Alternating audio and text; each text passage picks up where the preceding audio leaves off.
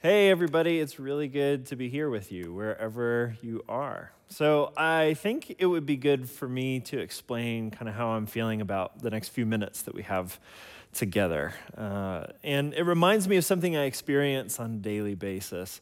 Every day when I come home from work and sit down to dinner with my family, uh, my wife and I, we sit across the table from each other. And we have our two kids, they're almost two and four. And sometimes when we sit down to the table, there's something one of us has been thinking about all day that we've been waiting to tell the other person, and now we have a chance.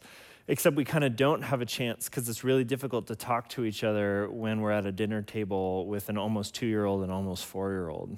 It'll go like this Allie, my wife, she might start trying to say something, and then my daughter Magnolia will bite her finger, and she just erupts in tears, and she's screaming, and we got to calm her down.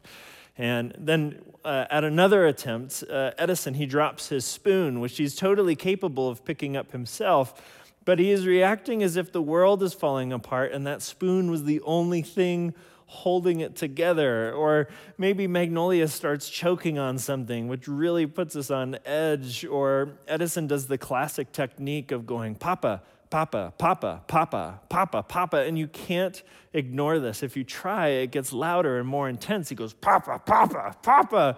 And eventually, you, you just can't help it. As hard as you try, you give in and you're like, What? And he informs us of the thing that was so important it could not wait. He tells us that he's a hedgehog today.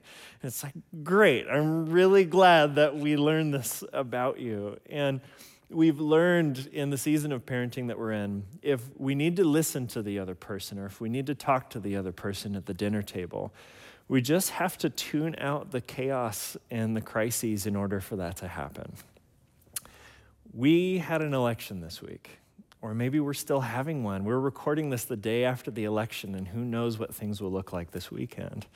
And parts of our state are on fire, and there's the pandemic that nobody wants to talk about anymore because we're sick of hearing about it. And there's no shortage of things trying to get our attention. And there's no shortage of crises. And to call these things distractions is not fair. They're more serious than that. But as I've been thinking about this weekend, more and more, it's felt like Jesus is sitting across the table from us leaning in, wanting to talk to us. And it's important in this time that we have together. I think it's important that we just kind of tune out the chaos and the noise and the things fighting for our attention and, and, listen because Jesus really wants to tell us about this group of people that he cares deeply about, a people that is really easily neglected in times like this. So, for those reasons, I think it's important that we pray. Um, so, would you please pray with me? Father, all the things going on in our lives and in our state and country and around the world, you are in control. And that's hard for us to wrap our minds around sometimes. But for this time that we have right now, would you help us to trust you with these things so that we can listen to what you have to say? Father, we love you. Thank you for being here wherever we're at. And we pray this in your name. Okay, we're going to jump right in. For the past couple weeks, we have been looking at Isaiah chapter 58. And in this chapter, there's this group of people, the Israelites, who are desperately trying to get God's attention. And they're doing this primarily through fasting. Fasting is this spiritual practice of abstaining from food or something time consuming. And instead of focusing on ourselves in those ways, we take a break from those things and focus on God except for the Israelites, it's not working. And in verse 3 of chapter 58, they ask God why. Take a look at this. They say, Why have we fasted and you see it not? Why have we humbled ourselves and you take no knowledge of it? And then God responds, Behold, in the day of your fast, you seek your own pleasure and oppress all your workers. Basically, they're saying, God, you're not responding while we're fasting. What's going on? And he says, I'm not responding because you're treating this like a vacation and you're exploiting your workers.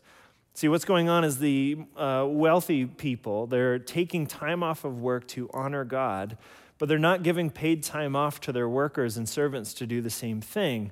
So they're forced to work because they're poor. Basically, they're being forced to choose between honoring God and feeding their families, and that's messed up. And God thinks that that's messed up too. So he tells the Israelites, This is not what fasting is about. Let me tell you what fasting is. And in verse 7, he tells them, God says, Is it not to share your bread with the hungry and bring the homeless poor into your house? When you see the naked, to cover him and not to hide yourself from your own flesh. God says the point of fasting is to care for the poor, but you're exploiting them. See, when we fast, we become aware of what we have in abundance. If we take a day or two to give up food, we've just proven to ourselves we have more food than we need. If, if we give up something that is time consuming, we realize that we have more time than we need. But God says the point of fasting is to recognize what we have in abundance, but then to look for the people around us who have none of it and give what we have in abundance to those who have nothing. When we do this, this is what captures God's attention. This is what brings us closer to God. This is what captures God's heart because the people that have always been mostly on God's heart to the most passionate degree are the people who are most in need, like the hungry and the homeless and the naked.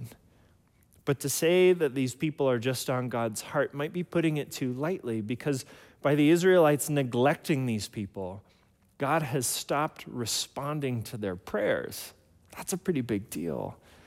In the past couple weeks, looking at this chapter, we've realized that God's people, us, we are intended to be people of justice, people who bring God's healing justice to the world around us that is desperately in need of it. And last week, we looked at verse 6 of this chapter that talks about oppression, which is just so unequivocally, uh, unequivocally unjust. Like there's no argument against it. Oppression is bad. But this, verse 7, which is kind of the second half, it sounds a bit more like charity, feeding the hungry, sheltering the homeless, clothing the naked. And we view charity a little bit differently from justice. Charity feels a little bit more optional. It's something we do when we're feeling charitable, it's something we do for a tax write off. But that is not at all how God has taught his people. Look at Deuteronomy chapter 15. Verse 7 and 8 go like this If among you one of your brothers should become poor in any of your towns within your land that the Lord your God is giving you, you shall not harden your heart or shut your hand against your poor brother, but you shall open your hand to him and lend him sufficient for his need, whatever it may be. When God gives an abundance, He gives us an abundance so that we can pour out of that abundance into those around us who are lacking whatever it is we have in abundance. Not just fasting, but all the time. And when we don't give out of our abundance to those who are in need, not only is this missing God's heart, but in God's eyes, this is unjust. Charity and justice are the same. But when we don't give out of our abundance to those who have nothing of what we have an abundance of, whether that's time or love or money or resources or food, when we don't do this, not only are we missing God's heart, not only is this unjust, but we are missing out on this incredible bigger picture that God has in mind. See, again, we are people of justice. This is who God intends us to be. And I think this might be a pretty good image of how God intends to use us to bring healing justice to the world. If this image that you're looking at right now is unfamiliar to you, it's, it's a tower of champagne glasses stacked on top of each other. And they're stacked in this way, so instead of pouring champagne into each glass individually, champagne is poured into the top glass, and out of its abundance, it flows into the empty ones beneath it, and out of their abundance, into the empty ones beneath them, and so on and so on and so on. And I think this is an incredible image of how when we give out of our abundance of love, time, money, resources, whatever, to those around us who are empty of these things, we are bringing healing justice to the world. God is bringing healing justice to the world around us through his people. And we could also see through this image why it would be bothersome if one of these glasses attempted to uh, maintain all of the champagne being poured into it, not letting any of it spill over into the empty glasses beneath it. For that glass to attempt to defy the laws of gravity like that would be unjust, just as it would be unjust for us to not give out of the abundance that has been poured into us to those around us who are empty. This is especially true for those of us who are followers of Jesus, who have put our trust in him, because we have received an infinite abundance of something. So, what I'd like to do is uh, look at some of the primary excuses that I've used and, and we often use to not give to those who are in need, especially people in situations like homelessness, and compare that excuse to what we've received in abundance. And I think we'll see pretty clearly just how unjust this would be. So, the first one is, and I often, this comes to mind when uh, I'm at a stoplight and there's someone asking for money. The first thought that comes to mind is usually uh, if this person would just work hard enough, they could get themselves out of the situation that they're in. So, why would I help someone who can help themselves? Like they haven't worked hard enough to earn or deserve my help yet. And let's think about that for a second in the context of the spiritual situation we were in before Jesus came. Because before Jesus came, we were stuck. Like we were stuck in our own sin and brokenness and shame and failures and mistakes. And God would have been totally justified to just put up his hands and take a step back and say, you know what? I gave them multiple chances. I showed them what was right and what was wrong. They chose what was wrong. They can suffer the consequences. They've, they've made their bed, they can lay in it. But that's not what he did.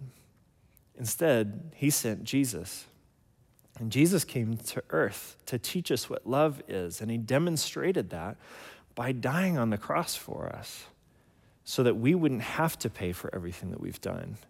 And by doing so, he gave us forgiveness of everything wrong we've done and everything that we will do from this day forward. And that gave us this opportunity for this deep, loving, eternal relationship with God, who we now get to call our Father. And he didn't do this because we earned it or deserved it or worked hard enough for it. He did it simply because he loved us. That is the abundance of love that we have received.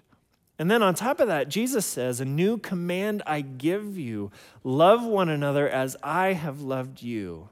So, all that being said, how can I look at someone who's in a situation that is the mere image of where I used to be and do nothing after what I've received in abundance?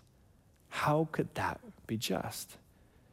But then let's think about this excuse in the context of the actual people that we're talking about here, because it's easy to oversimplify a group of people in a situation.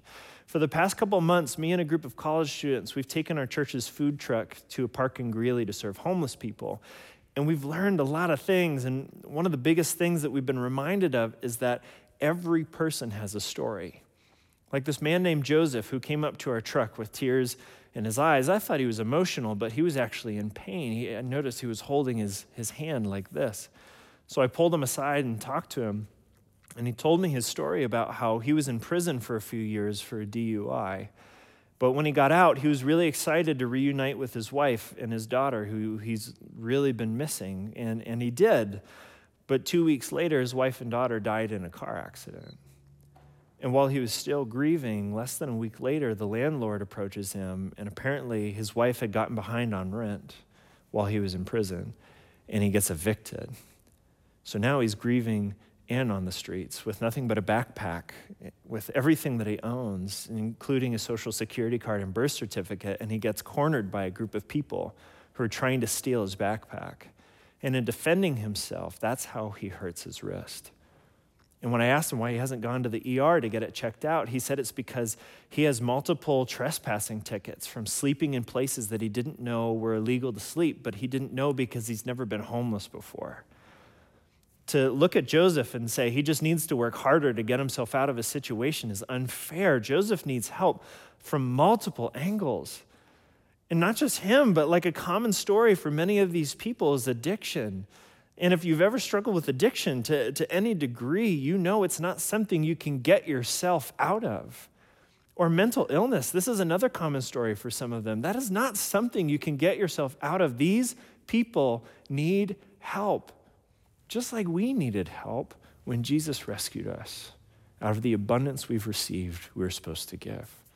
So, another excuse again, commonly when uh, I have an opportunity to give to someone who, who's really in need of help, is Uh, if I give them something, they're going to misuse what I give them. They're going to buy something that they don't need. Um, or if they're holding a cardboard sign with a sad story on it, my first assumption, I, am ashamed to say this, is uh, this is a lie. Like they came up with the sob story to take advantage of my generosity. So they are lazy, they're selfish, they're greedy.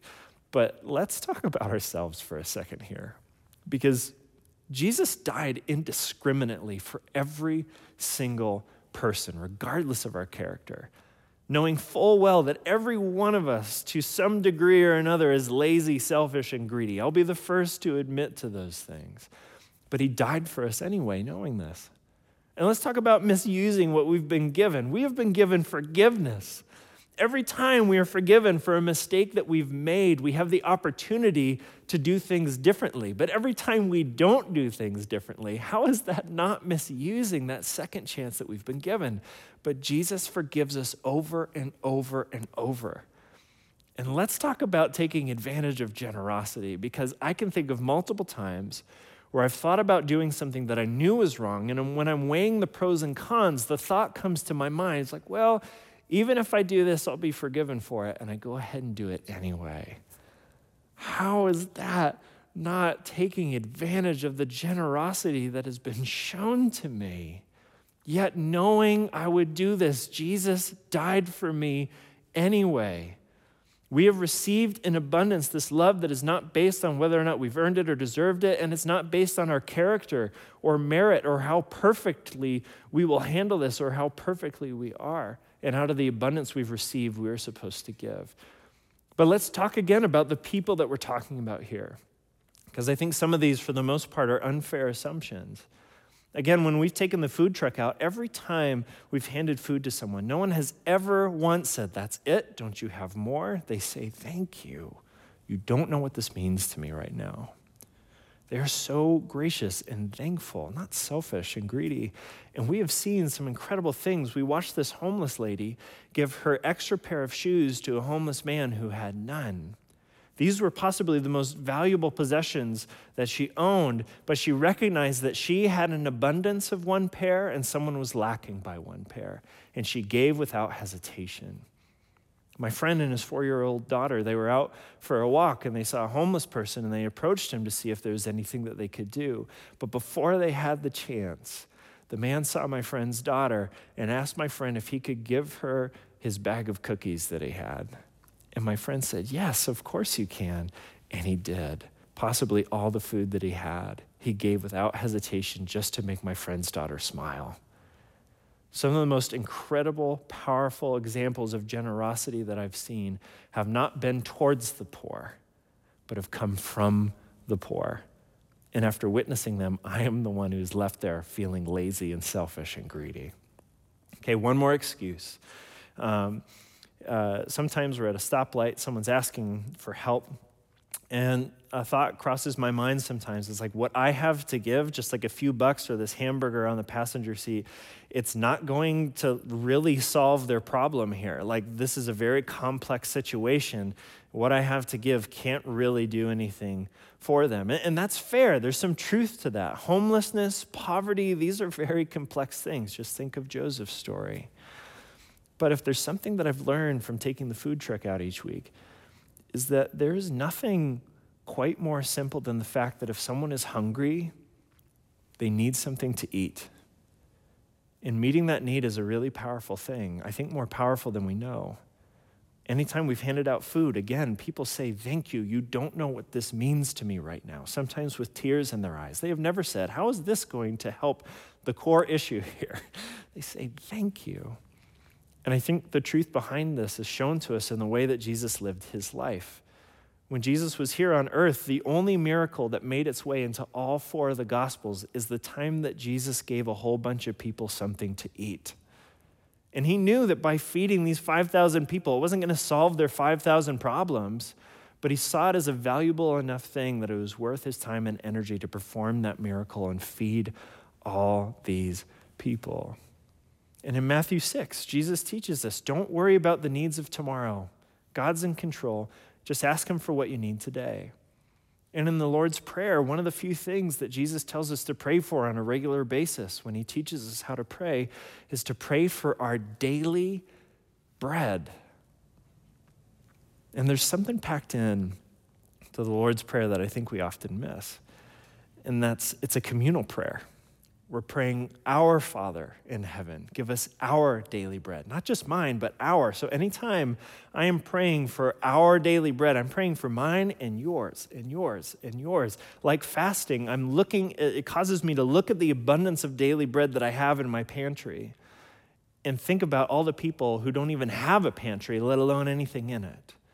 So, in praying for our daily bread, I'm looking to God saying, God, how do you want me to bring healing justice to those who are lacking? But there's something even more here. I do not think it is a coincidence that the prayer for daily bread comes right after us asking God to bring his kingdom here to earth as it is in heaven. Because remember that champagne tower.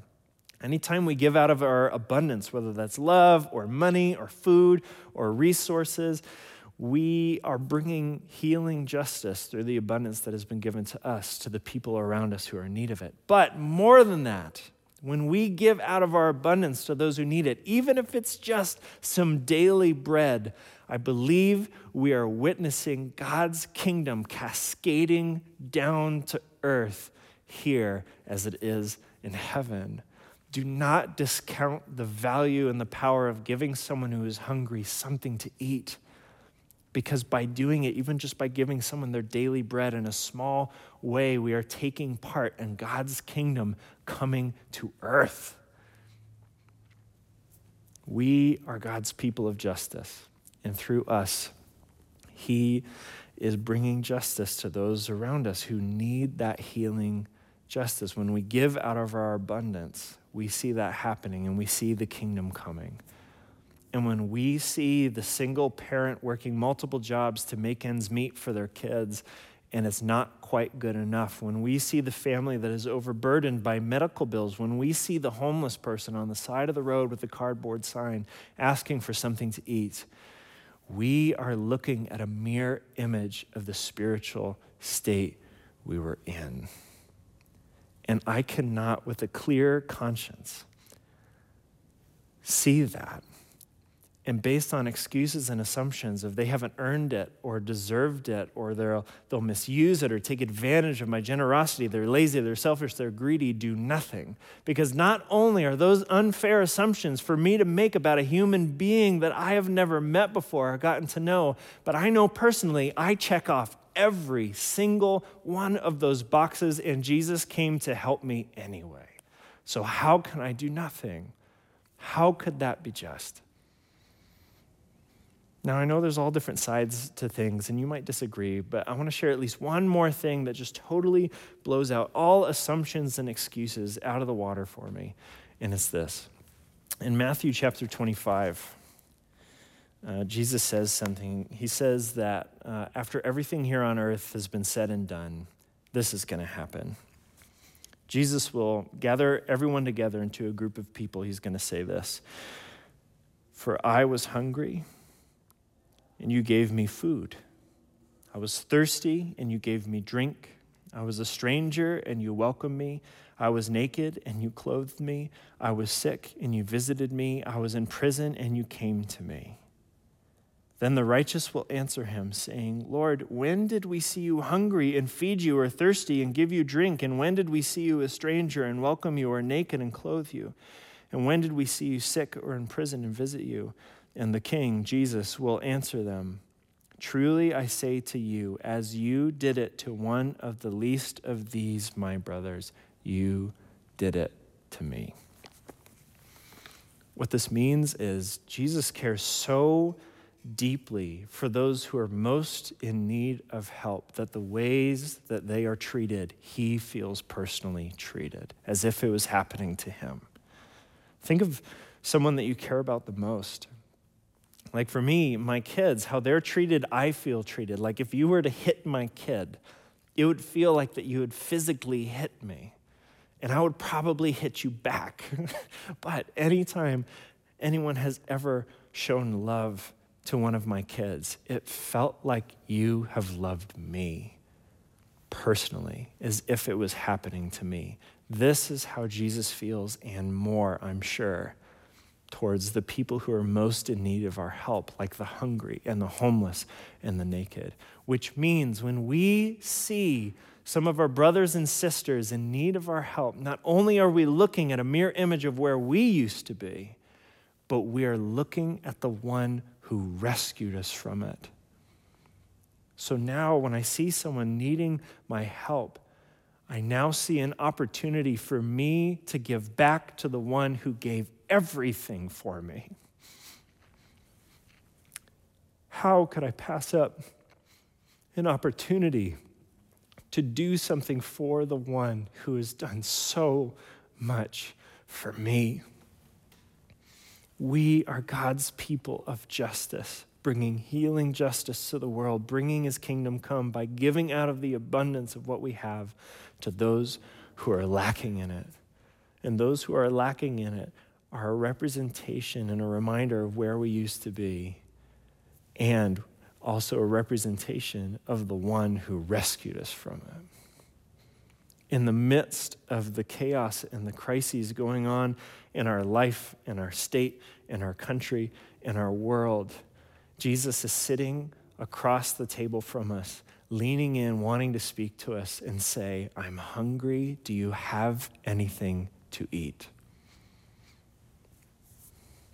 Let's pray.